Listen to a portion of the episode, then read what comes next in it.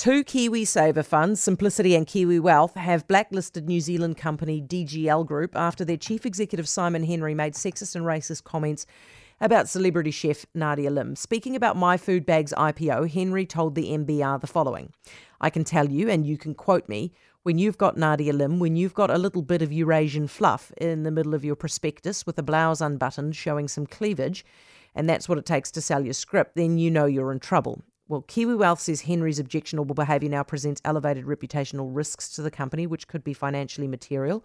We've tried to get in touch with Simon Henry, but have had no reply. My Food Bag co founder, Nadia Lim, though, is with us. Afternoon, Nadia. Hi, hi Heather. How's How it going? F- well, well, I'm fine, thank you. How you feel about being called a bit of Eurasian fluff?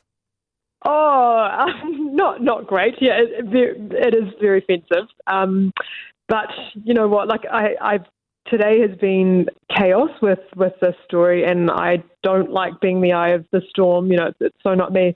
But um, I guess you know, with being in the public eye comes responsibility, and I did think, well, if I've got the privilege to be able to stick up for those people that don't have a voice, you know, who are probably also facing these types of comments, and probably on a much, much, much, much, much more frequent basis than I, then I guess I've got a bit of a responsibility to yeah come in and, and say and stick up for them. Yeah, yeah but ridiculous comments. So you mm. you you're speaking out today. Cecilia Robinson, one of your co-founders, um, spoke out yesterday. We've had uh, Deborah Peed, who's been working with you guys for a long time at My Food Bag, get in touch with us as well. Clearly, a lot of women at My Food Bag are quite upset about this, right? Yeah, well, lots of people. Do you know what really got to me? Because I mean, I'm, I'm I've got a tough skin, and um, it, it, what got to me the most about it was how it could affect other people. And and I was on a flight from Christchurch down to Queenstown last night, and our lovely air hostess was a younger woman of Asian descent, like myself. And we sat opposite each other, and I looked her in the eye and I smiled at her, and she smiled back at me. And then it hit me. I was like, you know what? This is nothing. This is not to do with me, and it's I don't care about me. I care about her.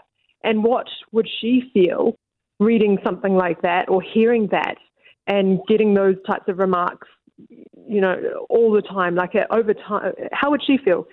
Over time, if little bits add up, don't they? And then someone is at the risk of their then feeling that they're not as worthy or as valuable as their peers, whether that's in business or society or contributing in any way.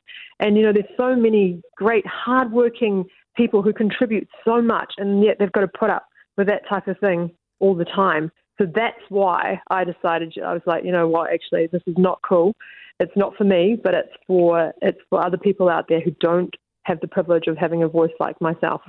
Hmm. What would you like uh, to happen? What would you like Simon Henry to do, or his board, or investors? Well, I, I do question if he's so. And what what I was so shocked about was that he, how he challenged the NBR to publish his comments, like he's really proud of them. So I just think, gosh, what what does he think of the other woman working in his business? Like, what, what how does he treat his secretary?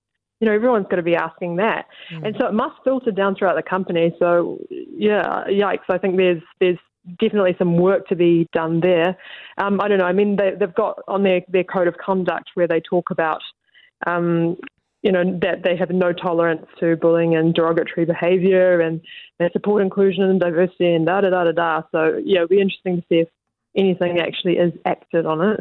But, yeah. yeah. Nadia, thank you for chatting to us. Nadia Lim, My Food Bag co founder.